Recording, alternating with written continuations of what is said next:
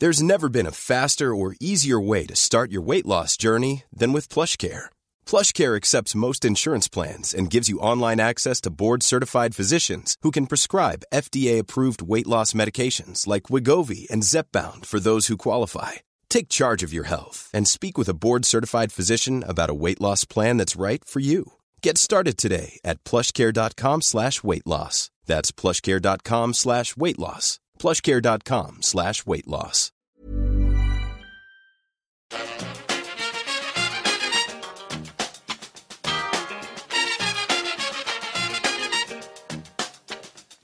Bring, bring it fast.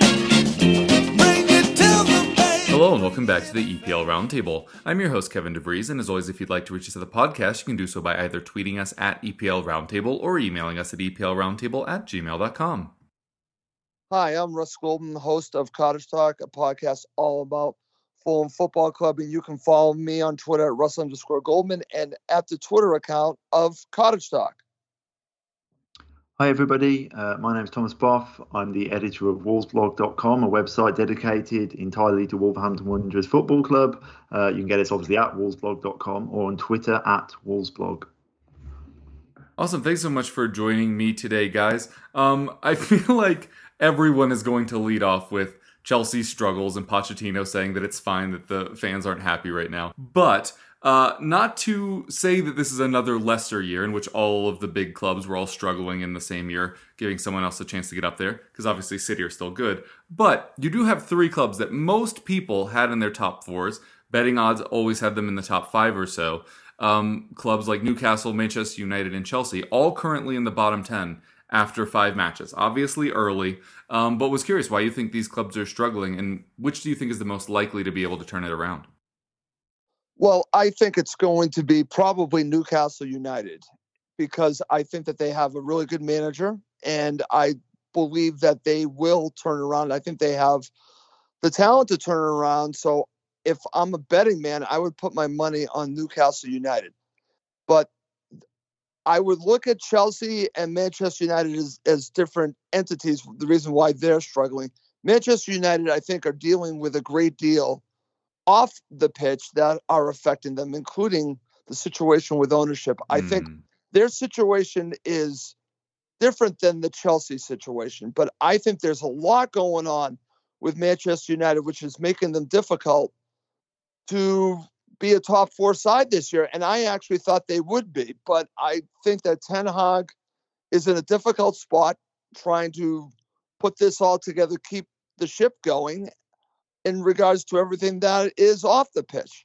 Chelsea, for me, I just think it's basically let's let's see how many players we can buy, how much money we can spend, and we'll just let Pochettino put it all together. And it takes time. I think Chelsea eventually will right the ship. But um, if I'm a supporter of Chelsea, I'm more looking at the amount of money that they spend and the results that they're getting, which is not good. Pochettino is a first rate manager. If it doesn't happen, I would put more on that they didn't recruit the right players. But we'll see how that all happens. When you throw so many darts at a dartboard, I guess eventually you're going to hit. But I think there's just too much going on at Chelsea for a team to come together. So we'll see how that all plays out. In regards to why we're seeing this situation with these teams, I think it goes to the strength of the Premier League, the amount of money being brought into the Premier League, the players that are coming in to sides that might not come, say, 10 years ago. My side, Thomas's side, I think are have benefited from that. So I just think it's a more even league. And I think that's why you are actually seeing teams like ours and other teams finding ways to basically compete against the Chelseas. I'm looking at Brighton, a team that on paper shouldn't be able to do it, but they have a way of doing things that is able to compete. Brentford is another one, even though I can't stand Brentford. So I think other teams are finding ways to compete with the top six teams, and that's why you are seeing these three large teams struggling a little bit. It's early though. Yeah, um, yeah. I think I think you've got to. Each, each team has its own narrative. Um, I, I think Newcastle Newcastle have been perhaps the most unlucky in the sense that they've they perhaps had the most difficult fixtures, I would say. Or, or they've had very difficult games to start off with. Um, and it could have very it could have easily gone the other way for them. I think you know they were they were beating Liverpool, um, and they should have seen that game out. And I think if they'd won that game, it, things would have looked a lot rosier in the garden now than, than, it currently does. So it kind of their season kind of pivoted on that. I think a little bit because there was no real surprise they lost to Man City, um, and and anyone can be beaten by a fantastic Brighton team. There's no there's no doubt about that. But I think that Liverpool game was a painful one because they had it within their grasp. But I think all in the case of all three teams, in terms of who's most likely to to turn it around, I think you have to look, look at which team is the closest to knowing their best eleven. So which team? So Man mm. United and Newcastle, I would say, based on last season, they know that they have an eleven within their squad that when they're all firing, they're going to be towards the top of the table because they're you know they've, they've they've got that proof in the bag. What I'd say about Chelsea is that they're experimenting still. You know, Pochettino's still got a lot of pieces. I don't know. I couldn't tell you what the Chelsea 11 is going to be before I see it. Um, so I think they're they're definitely in a transitional season. I'll be staggered if Chelsea are anywhere near the top six, seven places um, in the Premier League. I think they'll be below the likes of Aston Villa. I think they'll finish below Brighton. Um, so you know, Chelsea for me realistically this season are mid-table, and that's not because of a lack of quality. It's because I just don't think they're anywhere close to finding, you know, their best eleven and getting into that rhythm and understanding how to navigate all the different challenges of Premier League football. So Chelsea are the furthest off it. Um, I've been surprised by how bad Manchester United have actually been because they, they've still got the players, the nucleus of that team from last season. Uh, and it just seems like some of those players have dropped down a level. It doesn't seem like Casemiro is playing anywhere near as well as he was, you know, in those peak days for last season when they were they were doing really well. And Martinez at the back, they seem they seem to have lightning in a bottle for a short period last season. But so I don't know what it is that's just just disrupted disrupted their rhythm, but they're they're in a they're in a bad place. So I mean, I think I would agree with Russ generally, as I say, because coming bringing it back to what I said at the start about Newcastle I feel like Newcastle are the most compact, well drilled, well coached unit. I think they've got the depth in that squad, um, you know, to, to do well. And, and at the moment, if you're asking me which of those teams I'd least like to play, would probably be Newcastle. So, yeah, so I think I think Chelsea are Chelsea are miles off it. Newcastle probably just a, a blip, bit of a bump in the road. Man United just massively underperforming, and there's just clouds overhead at that club in in, in every sense. Um, and I suppose as well with Man United, you have to say they've had they've got some injuries to some key players. You know, Luke Shaw being out for a for a period is is pretty bad for them. Um, so yeah, and I think there's one or two others sort of dropping in and out for them, and Mount's been injured. So I'm, I'm so just surprised, I suppose, with how bad it's gone for Man United. But yeah, in, in order, Newcastle I think will will probably turn it around quickest. Man United they they just need to do better and Chelsea miles off it. Yeah, um, so Manchester United, um, we we talked about a lot last week about some of the the issues surrounding that club, and yeah, I, I think those might need to be resolved before they get better. Um, but uh, on the pitch, still really not great. They're currently 12th in expected points, and they're currently 13th in the table. Um, so maybe not as much positive regression coming for them as I'm sure United fans would hope. Uh, and to your Chelsea point there, uh, Thomas. I do think the squad building was a huge issue. I think, uh, and I'm going to use my uh, American card here. I think Todd Boehly thinks that football is baseball, and that if you had the 26 best players for baseball, um, you'd win every World Series, as the Braves are probably about to do. Um, but in football, it doesn't work that way. Like pure ability or talent levels matter much less than being able to play cohesively in a system with other players that benefit from that system. And I just don't think he's gotten that yet. It's like the finance half that's like, okay, these are all investments, they're all amortized over like a decade, and more will succeed than fail. The ones that will succeed will pay for the ones that fail. And also in the in, in the interim, we're getting all of the most expensive players in the world, so inherently they'll be good. And I just think that is like a fundamental misunderstanding of how you build a team in football. No, um, I'm right there with you on that. And I think you really nailed it. with that basically talking about how Chelsea looks at it. Well, how Todd Boehly looks at it, it, it is a bunch of investments. And you can't just build a team like the New York Yankees of the 1990s and expect them to win all these World Series. In the case of football, it's very different. You have a certain system that Pochettino is running. How do you know all these players can fit that system and play as a cohesive unit? And that's where they're getting it wrong. It's all about investment. It's all about spending money and not thinking about how all the pieces fit to the puzzle. Yeah, I, I would say as well, I'm quite surprised by some of the signings they've made. They've, they've invested heavily in youth, um, you know, unproven talent, particularly in the Premier League. Uh, I'm surprised when they did the kind of hard reset in the summer, they didn't kind of supplement some of the younger talents with a bit more proven Premier League experience. Just because I think it would it would have allowed them to bed in some of those players a bit more comfortably. Um, so yeah, I, I think it, it's it could it could all end up brilliant for them. You know, they've got Pochettino, they've got a lot of young players. They're obviously hoping that he can he can build a team in the similar way he did at Tottenham and galvanise them. And they're they're playing okay. They're easy enough on the eye. I saw some of their game at, at Bournemouth today. They they perhaps could have won that with the chances they created. But I just I, I think it's there's there's two different things there. There's building a team that can be competitive in the Premier League, and there's building a team that can be you know, successful in the Premier League and win consistently.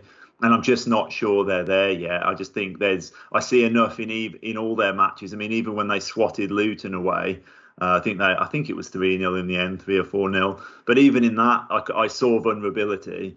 Um, I didn't think they had that game entirely locked up throughout. So, so yeah, they're they're just getting there. It's a transitional season for them.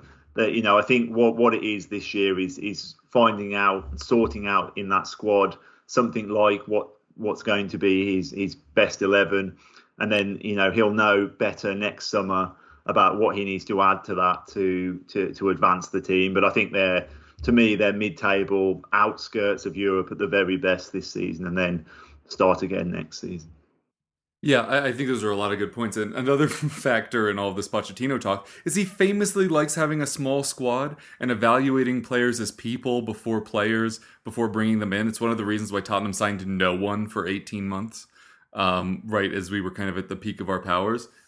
In zero worlds is it his idea to be like, let's get all of the players from everywhere that play different styles and all make it work. Like, that's exactly what he tried at PSG and it didn't work there. So why is it going to work anyway? I could go off on a whole Pochettino thing, and I will save everyone from that. Um, which of the managers do you think is going to be the most quickly in trouble? Pochettino certainly seems to think it is not himself. I would say out of the three of them, it's probably going to be Ten Hag.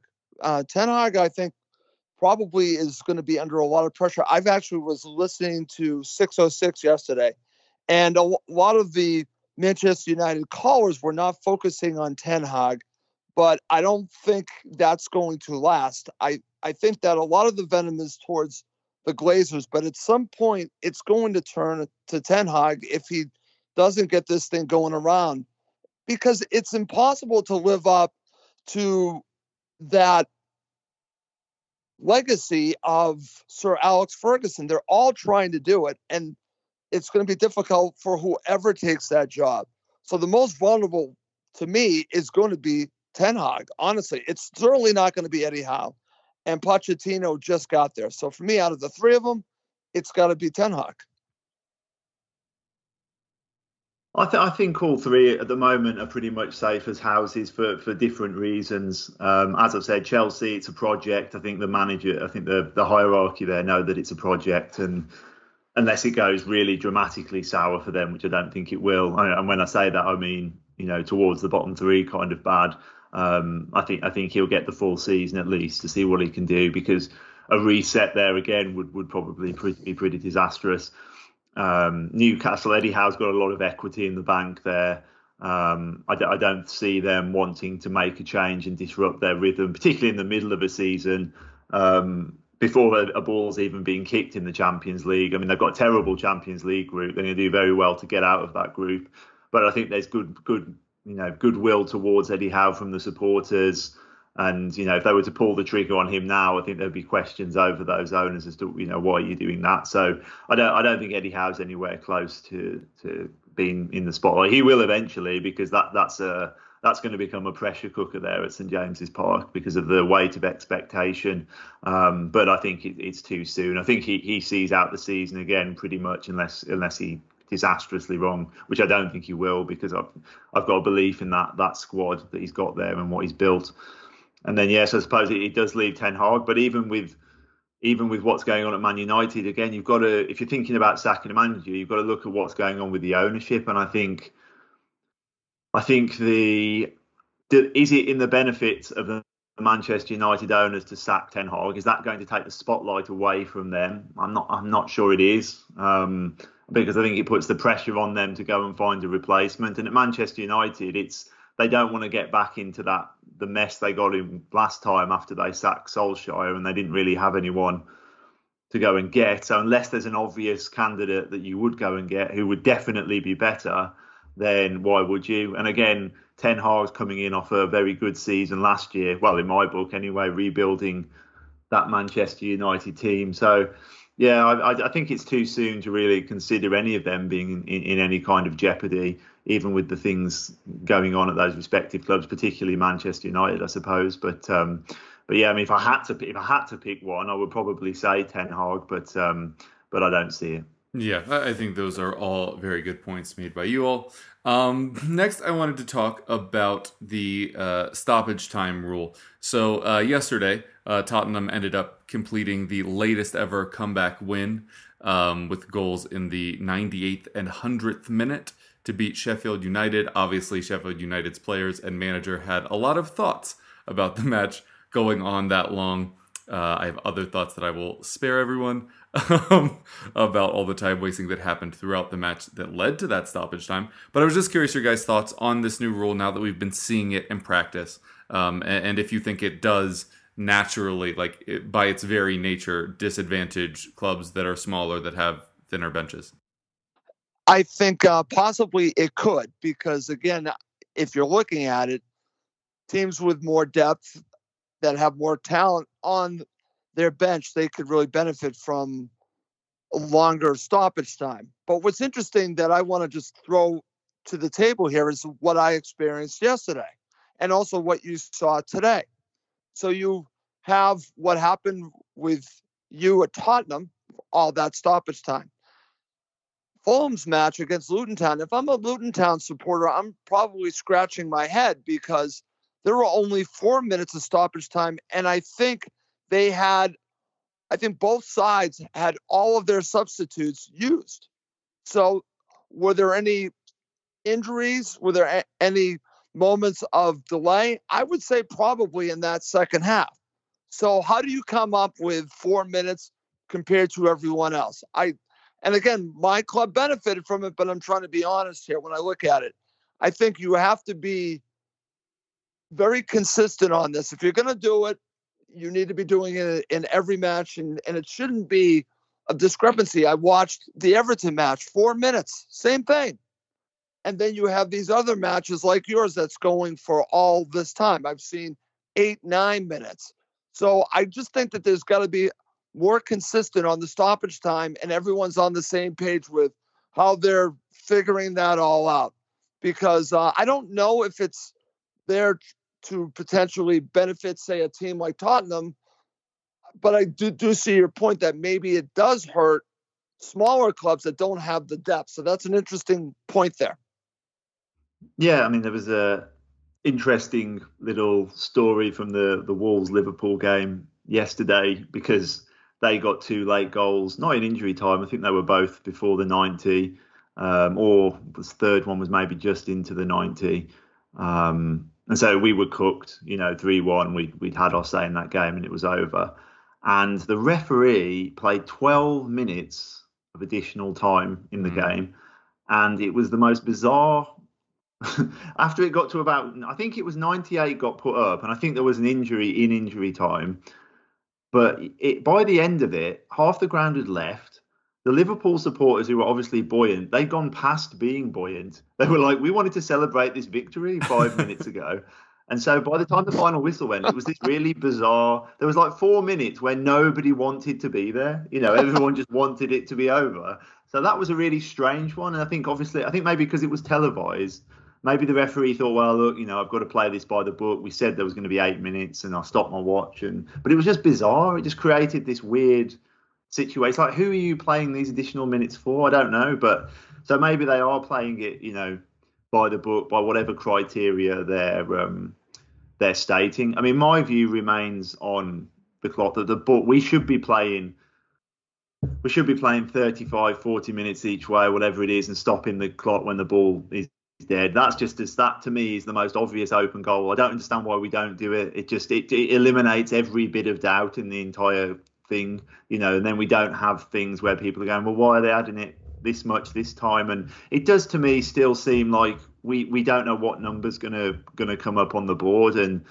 There's, there's just going you just know there's going to be games this season let's say you know towards the business end where man city are chasing a goal or arsenal or man united need a goal the ref puts up 10 minutes and they go, well, where's he got 10 minutes from? And they get their goal in the 99th minute and everyone goes, it's a fix, you know, it's a con, the Premier League. So I feel like they're opening themselves up to that kind of criticism, particularly in the in the big moments. So uh, to me, I, am not a fan. I think that the, the answer to the time the time issue is to is to make it completely scientific. And if there is a solution like that, why wouldn't you take it? I don't I don't understand. I don't know what the counter argument to you know stopping the clock when the ball goes out of play is. I don't I don't understand why that wouldn't just be the decision. But um, but yeah, is it disproportionately unfair? I don't know. Well, you could say possibly, but you can still put five subs on. You've got fresh legs. If it's about tiredness and running around, then you know, and and and with the money in the Premier League, you know, there's no reason teams can't have deeper squads and, and sustain it. So it, it, it, everything favours teams who have more money and are more powerful. That's just the way the league is. Every everything is easier for them because they have the best of everything. So I, I, wouldn't say that would be you know key in my in my thought process. Um, and sometimes what I would say is um, if you consider the again the Liverpool Wolves game yesterday, Liverpool being the elite team who have the super duper bench, um, it was one all and they were pouring forward. But because we could we could play, you know, make five subs, um, we were able to kind of replenish the midfield and we got much more of a foothold. And I actually thought we were going to get a point because of those additional substitutions we were able to make, even though the game obviously dragged on and on. So I, I, I think um, I don't necessarily subscribe to the fact that it, it's it's about thinner squads, but um, but yeah, the, the time issue is one that's gonna it's to cause controversy. It's to have a it's to have a big role to play, particularly as we get into the the sharper end of the season.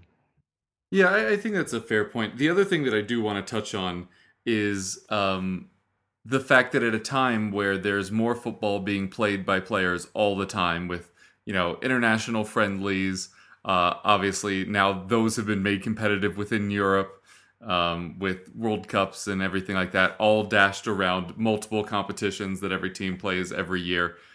The idea that we should make footballers play more of the true minutes of the 90, I'm not sure if now was the time to do that. I personally am not against it. I think it is better to have more minutes of gameplay um, which football is already like easily the best out of out of all the sports that I follow, at least. Um, but yeah, like at a time where we're worried about overloading players with minutes and distances run, giving them more of that to do just feels a little off kilter with that also being a general complaint right now. Um, but again, not not uh, maybe the biggest factor that we're seeing at present. Um, but yeah, it, it it felt somewhat like an excuse uh, coming from Sheffield United yesterday. Um, and uh, people will feel hard done by, as, as you guys mentioned. Uh, it'll the times that it happens against you, you'll be like, oh, it should have stopped two minutes ago. And the times it goes for you, you'll be grateful that you were given all that time. Um, but yeah, anyway, great points from you guys. Um, we'll take a quick break, and then we'll be back with club specific questions for each of our guests. When you're ready to pop the question, the last thing you want to do is second guess the ring at Bluenile.com, you can design a one of a kind ring with the ease and convenience of shopping online. Choose your diamond and setting. When you find the one, you'll get it delivered right to your door. Go to Bluenile.com and use promo code LISTEN to get $50 off your purchase of $500 or more. That's code LISTEN at Bluenile.com for $50 off your purchase. Bluenile.com code LISTEN. I'm Sandra, and I'm just the professional your small business was looking for. But you didn't hire me because you didn't use LinkedIn jobs. LinkedIn has professionals you can't find anywhere else, including those who aren't actively looking for a new job but might be open to the perfect role, like me. In a given month, over 70% of LinkedIn users don't visit other leading job sites. So if you're not looking on LinkedIn, you'll miss out on great candidates like Sandra. Start hiring professionals like a professional. Post your free job on linkedin.com/people slash people today. All right, and we are back. Russ, we'll start off with you. Um, I wanted to talk about the Joao Palhinha situation because for someone from the outside, it makes very little sense with the we're not selling like there was the whole stuff with uh, the saudi league being interested in your manager and two of your best players who i'm pretty sure at the end of last season you said were like the people that you needed to keep by the by you do end up keeping two of them but one of them went to bayern munich potentially going there everyone says they'll come back in january but now you get him to sign a contract extension without a buyout clause um, so yeah just just just help a fella and an audience out what is happening uh, with joe Palhinha? how long do you have? Because uh, I could probably go for about an hour about this subject matter, but I'll try to give you guys the uh, quick version of this. And uh, I'll walk you through the whole process, but I won't try to spend too much time on it. I'll just tell you that the irony of this involves Tottenham. Okay. Believe it or not, Fulham play Tottenham in the Carabao Cup, yeah win the match on penalties. João Palhinha is adamant and just looks like he's loving the club and going crazy after they win on penalties. And by the way, Fulham are terrible on penalties and one on penalties. So you go from that day, which was, I believe, on a Tuesday. I think it was a Tuesday. The very next day, I started seeing all this talk about Bayern Munich and Palhinha. And I'm thinking to myself, nothing's going to come of this. It's way too late. Fulham are not going to do this. And of all people that really raised my eyebrows was Rodney Marsh on his Grumpy Pundit show where he was hearing things. And I'm like, Rodney, I could not believe he was saying that. I'm like, well, he's probably just going with what he's hearing, just the general flavor that a player has the opportunity to go to a big club is going to want to go. But I didn't buy it in Palhinha's case because I've seen him touch the badge, kiss the badge, and show all that passion towards Fulham. So I'm thinking there's no way he's going to do this this late in the window. And I couldn't have been more wrong because then you started seeing the reports from Fabrizio Romano, especially the reports coming from Germany saying that he wanted to go. So I'm like, okay, I still reiterated thinking to myself, there's no way they're going to do this because it's too late. They can't find a replacement in time. So the story just keeps progressing and progressing to the point where we started hearing that Palhinha was going to fly to Munich. This was on that Friday to have a medical with the idea that if Fulham found a replacement in time, he would be a Munich player, that they would have a deal in place. So that Friday of the last day of the deadline was torture for me because I'm following Twitter like you wouldn't believe. It was a torturous day. And I was waiting for the end of the German window like you wouldn't believe. And it kept getting closer and closer. And I'm seeing the players that Fulham were linked to McTominay, a player on Tottenham, and some other players. And I'm thinking, I don't see this happening. There just isn't enough time. Thankfully, Fulham did not allow this to happen. The one thing I will blame them on is that they allowed him to fly to Munich to take the medical, to actually meet with their media team in a Bayern Munich shirt. It went to that point. That is the fault on Fulham Football Club for letting it get to that point because now the deal doesn't Mm. happen. And he comes back, and you know, the reports in Germany is that he was dejected, that he so wanted this move.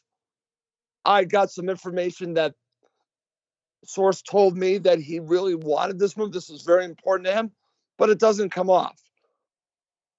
To his credit, he comes back to Fulham Football Club, and we're all wondering how is he going to play. And on top of it, guys, and you might not be aware of this, his brother's his agent, and his brother went on Instagram a few days after Friday, I think it was on Sunday, and really was basically coming out and saying, I'm paraphrasing, I don't remember the Instagram post word for word, but he was really talking about how basically this is going to happen soon, you know, probably the next window, that this isn't the end of this.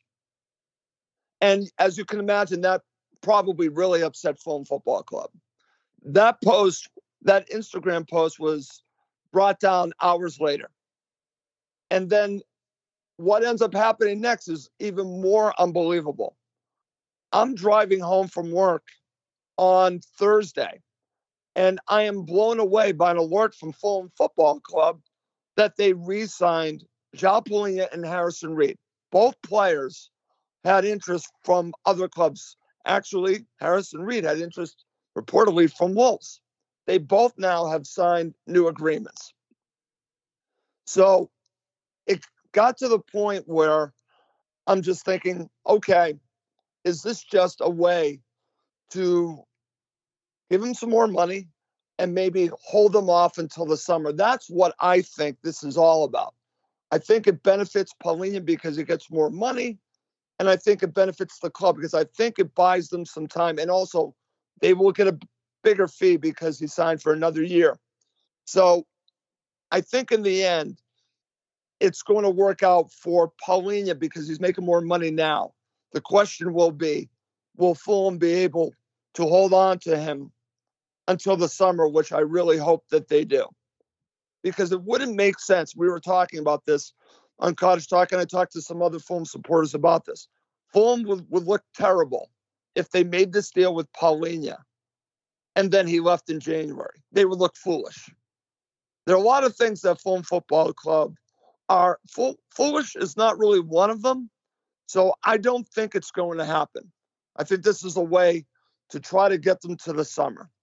So, and to be honest with you, Palhinha was a professional.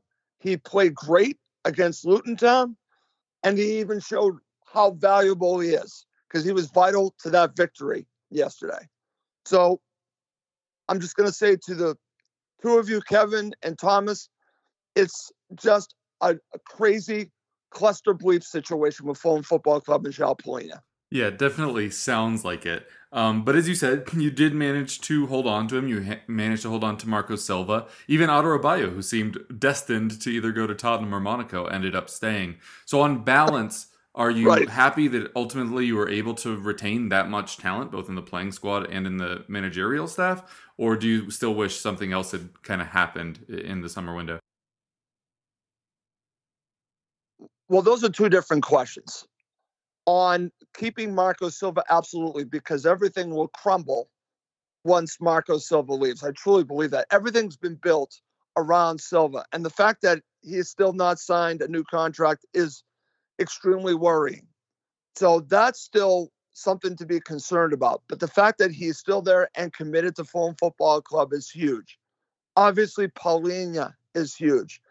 The Tosin situation is bizarre in itself. By the way, he's now injured for five to six weeks. I find that kind of curious. So I don't expect him to be at Fulham Football Club in January. I'm, I'm sure they will sell him at, at some point. He doesn't want to be there. And honestly, I think they want him to move on as well. I think they want to make some money off of him. So I think Tosin Adarabioyo will be gone in January. But the question about the window, am I happy that uh, the manager is still there and Palhinha is still there? Absolutely. Am I overall happy with the window? The answer is absolutely not. I'm extremely disappointed. I'm very disappointed. I just went on my own show and I reiterated how disappointed I am. It was a missed opportunity. They had an opportunity to really kick on and bring in higher quality players than they brought in. They brought in players that are good professional players, good players, but they should have been going after players of the level of Palhinha. And they only brought in what I would call good players like Iwobi, Calvin Bassey, Adama Traore, Raul Jimenez. These are good players. But Fulham needed to kick on. This is basically the best way I can put it is Fulham's window was fine, but not ambitious. That's the best way to put it. Gotcha. Well, yeah, it'll be interesting to see how you perform this year. I, I assume there's no concern about like being dragged into relegation races or anything like that. So it'll just be interesting to see how high up you do manage to go this year. Um, Thomas, we'll come to yep. you next. Um, I'm just really curious about what's going on with Wolves in general last this year. Uh, the first time I've meaningfully gotten to see you play this year was the first half yesterday, and I came away from it really impressed. Obviously, the result didn't go against you, and you mentioned all the extra stoppage time at the at the end there already. But I was just curious your thoughts on how you're playing this year, and if you were also uh, encouraged by what you at least saw during parts of that match yesterday. Massively encouraged by the first half. Yeah, I mean we outplayed Liverpool, which is you know no mean feat, and they they came in with good confidence into that game. Um, yeah, and, I suppose the only disappointment was that we, we didn't punish them because we had an unbelievably yeah. good chance to what make it. What was he doing? He kind of like uh, chested it down. Exactly, he just got himself in a bad position, and that is the the that's killed us really. Because I mean, I don't know if either of you saw the game at Old Trafford on the opening day, but we we battered Man United. Really, we were we were better team for the entire ninety minutes, and we and Matheus Cunha missed an even easier chance than that um, to put us ahead there. So that that's what's killed us really, and, an inability to take chances, and that that has plagued us for a long time because you know, it, there's been times where we haven't created a lot of chances, and so you know, not taking them is is doubly as bad. You know, the top teams can miss chances and go make plenty more, so we need to take those chances. I think if Matheus Cunha makes it two 0 we probably don't lose that game. We might not necessarily win it, but I, I don't think we'd have lost it at, 2 0 up. So, so yeah, that, that was a big moment. And then in the second half, you know, it was always likely that Liverpool were going to come again, and you know, so it did proved, and they and they beat us with weight of numbers. Klopp took off a deep line midfielder, brought on, you know, Luis Diaz, and um, that made it very difficult for us, and we, we couldn't contain them really. So, yeah, from our perspective, we were disappointed with the goals. Um, but yeah, I mean, I think that that game has been the story of our season. Really, we've been good in patches in, in all the games. As I say, we did well at Old Trafford. We were all right in the first half against Brighton. Um, we did okay in spells at Crystal Palace, but we we've just we're just not quite good enough at either end of the pitch. Unfortunately, we're no longer a very defensively robust team and we and we don't do enough we, when we create things in the the final third. So we've got to address at least one of those problems, or it is going to be a long season. We either need to tighten up at the back or be much better in attack. So um, so yeah, but it's weird, you know. I mean, I think there's still a lot of talent in the squad.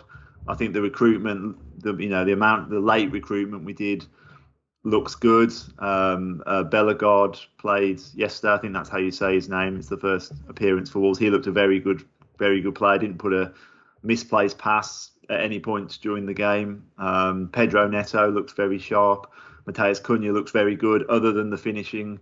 Uh, Hwang Hee-chan has, has got three goals for us, which basically makes him Harry Kane in, in Wolves terms. You know, um, so you know, there's there's plenty of good things um, about the squad and about the team, but we've just got to put it all together. It's it's Luton next Saturday, which we'll probably allude to later in the podcast. But um, that's a massive game. We we can't afford to go there and lose because that's really going to.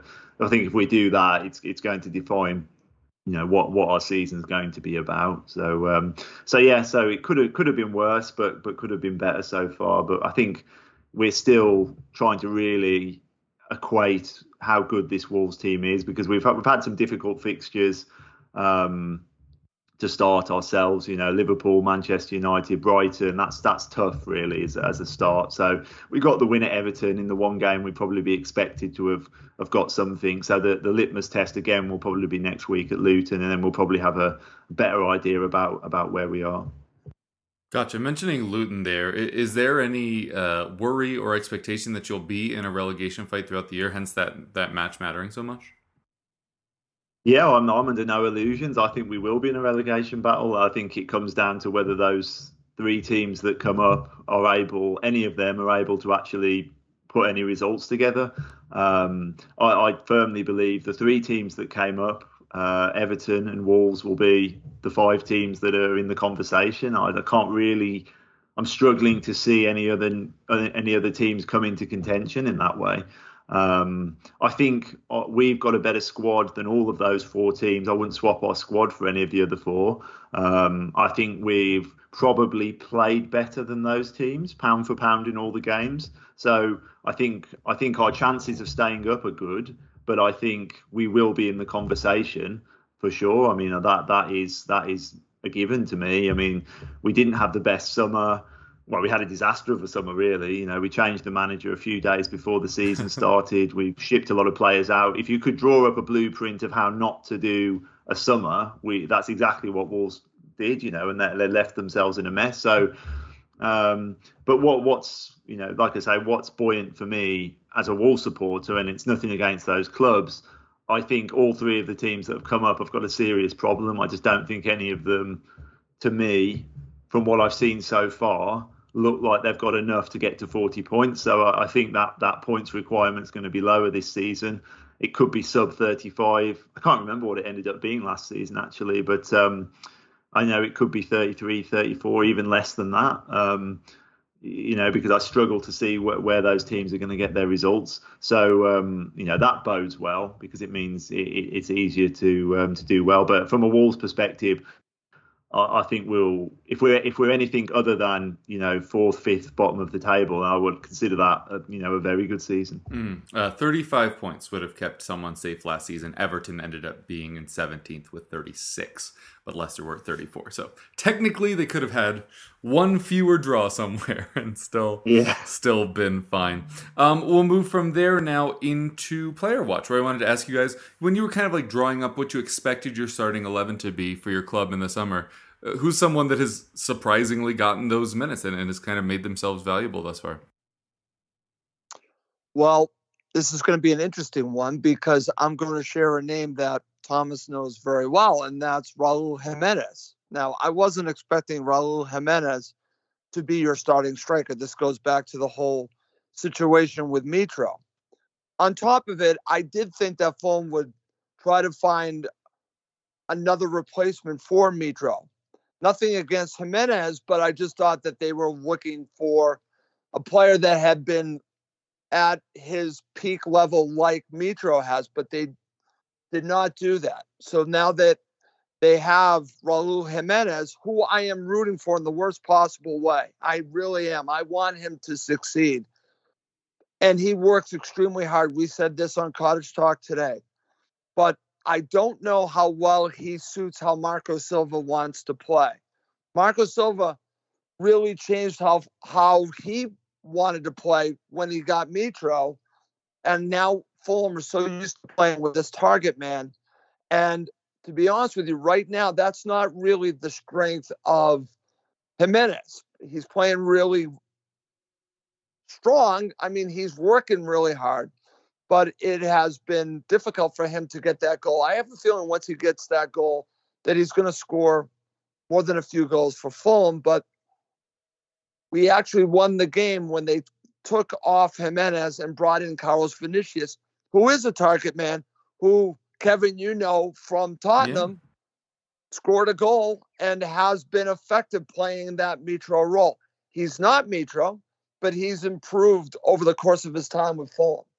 So now the argument is do you come back and you start Jimenez against Crystal Palace, or do you go with Vinicius? And it's going to be interesting. It's an interesting dilemma that Silva has because uh, he really has backed Jimenez, and I have as well, and I want him to succeed. I just don't know how long you can go with someone not scoring goals, and then someone shows you that they can score goals and he looked dangerous when he played yesterday. So for me, the, surprise is Jimenez just because I expected Fulham to bring in another striker, and they didn't. Yeah, uh, I, will also talk strikers for Wolves. Um, so it's a tale of two strikers um, because we we got Fabio Silva back from a, a, year he spent out on loan and he did quite well. He went to Belgium and he scored some goals the first half of the season, and then he went to PSV in the second half of the season and played under Ruud van Nistelrooy, scored some goals for them and seemed to get good press. Um, and so he came back and hopes were high. And he's got a lot of minutes for Wolves this season. But for me, just he's not fulfilling the the, the brief. He doesn't look like he's going to score. When he does get chances, he's missing them. So that that's that's a problem for me. I I, I hoped that we would also see Sasa Kalajdzic uh, more. He he had a spent the year out injured last year and I think they're nursing him back in. But I'd hoped because he seemed to more or less get a full pre-season and, and build up minutes in games that by now he would have been more of a, a fixture in the starting lineup. He's the tallest player in the Premier League. Um, every time he seems to be on the pitch, we seem to score a goal. So I'm, I'm a bit at a loss as to why Gary O'Neill hasn't turned to him. Um, it, again, yesterday at Liverpool, we were struggling to hold the ball up front. You know, it was a tidal wave of Liverpool attacks in the second half, and he brings on Fabio Silva.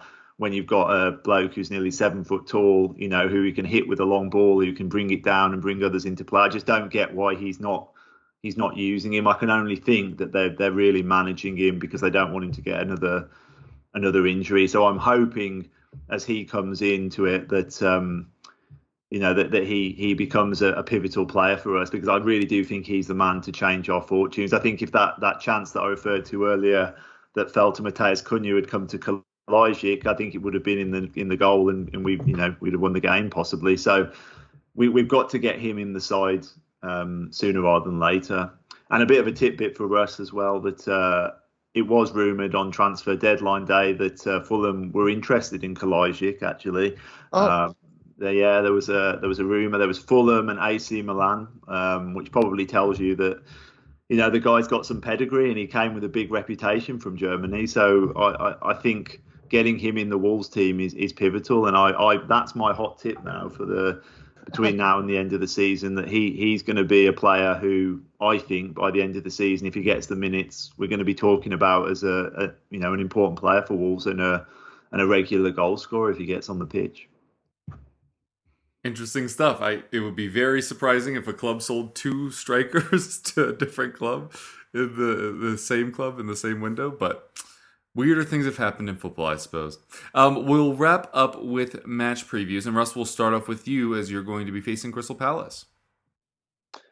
Very interesting game, and uh, I'll be curious to see how Fulham play. Like I mentioned, uh, I, I think the big talk for us is going to be who's going to be the striker. And Fulham actually have played very well under Silva last season. They're doing it again with teams that are basically going to be beneath them in the table, that are going to be in the relegation battle, and then teams around them, like Crystal Palace, I believe, will be. So I think going to Selhurst Park is always difficult, and playing against Roy Hodgson, who I think hopefully will be okay. I I, I think that he was not available, if I remember correctly. Yep the last match, so hopefully everything's okay with him. And I have so much respect for Roy and his team, the way that he puts his team out. But I do like Fulham's chances because I know that Silva will have his team ready to go to play against a very difficult team to play against Crystal Palace. But Fulham did well at Craven Cottage and they did very well at Selhurst Park last season. So I don't see any reason why Fulham can't get all three points or get something out of it. All right, and then Thomas we'll come to you next. You already referenced it, but you're going to be playing Luton uh, in the coming week. You mentioned kind of need to win this one. Is that what you're expecting? Oh, I don't know what to expect, to be honest. I mean, I, I haven't got enough confidence in Wolves to say we're going to go there and sort them out and definitely win. Um, I know this sounds really pessimistic and people will probably pull me up for it, but I, I just think it's really important we don't lose.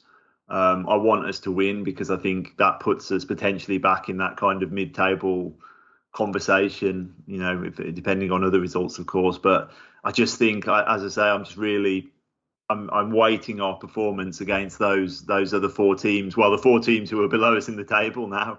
Um, basically, we're 16th, and you've got Sheffield United, Everton, Burnley, and Luton. So I'm looking at all their results and comparing us to them. So I'm hoping, you know, we we avoid defeat primarily at Luton. Um, I think I would probably, if I had to make a forecast, I'd probably say a draw. I think we there's no, you know, we actually bizarrely we played Luton in a pre-season friendly at Molineux, and they put out their best team.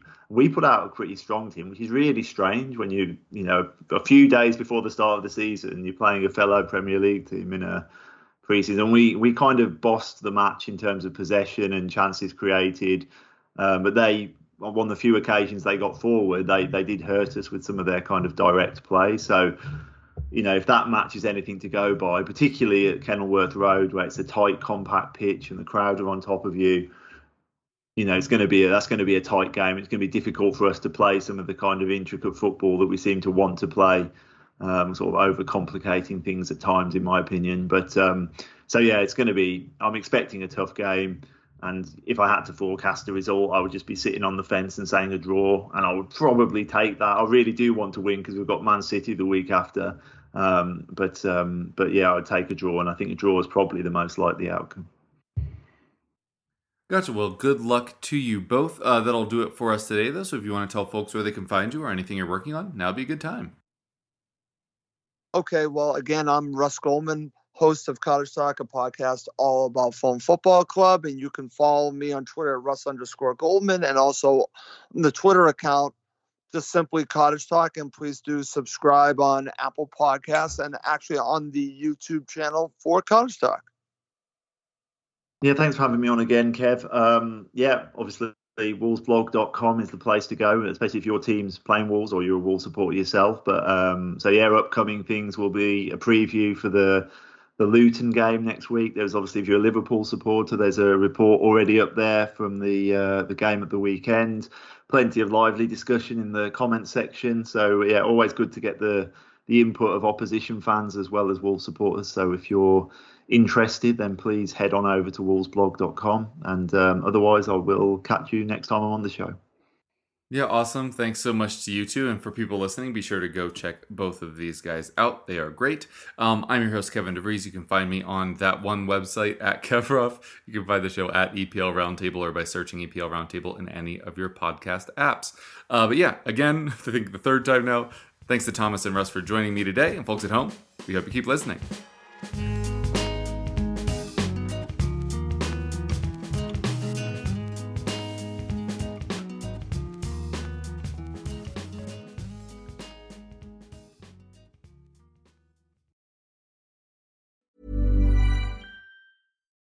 When you need mealtime inspiration, it's worth shopping Kroger, where you'll find over 30,000 mouthwatering choices that excite your inner foodie. And no matter what tasty choice you make, you'll enjoy our everyday low prices, plus extra ways to save, like digital coupons worth over $600 each week. You can also save up to $1 off per gallon at the pump with fuel points. More savings and more inspiring flavors make shopping Kroger worth it every time. Kroger, fresh for everyone. Fuel restrictions apply.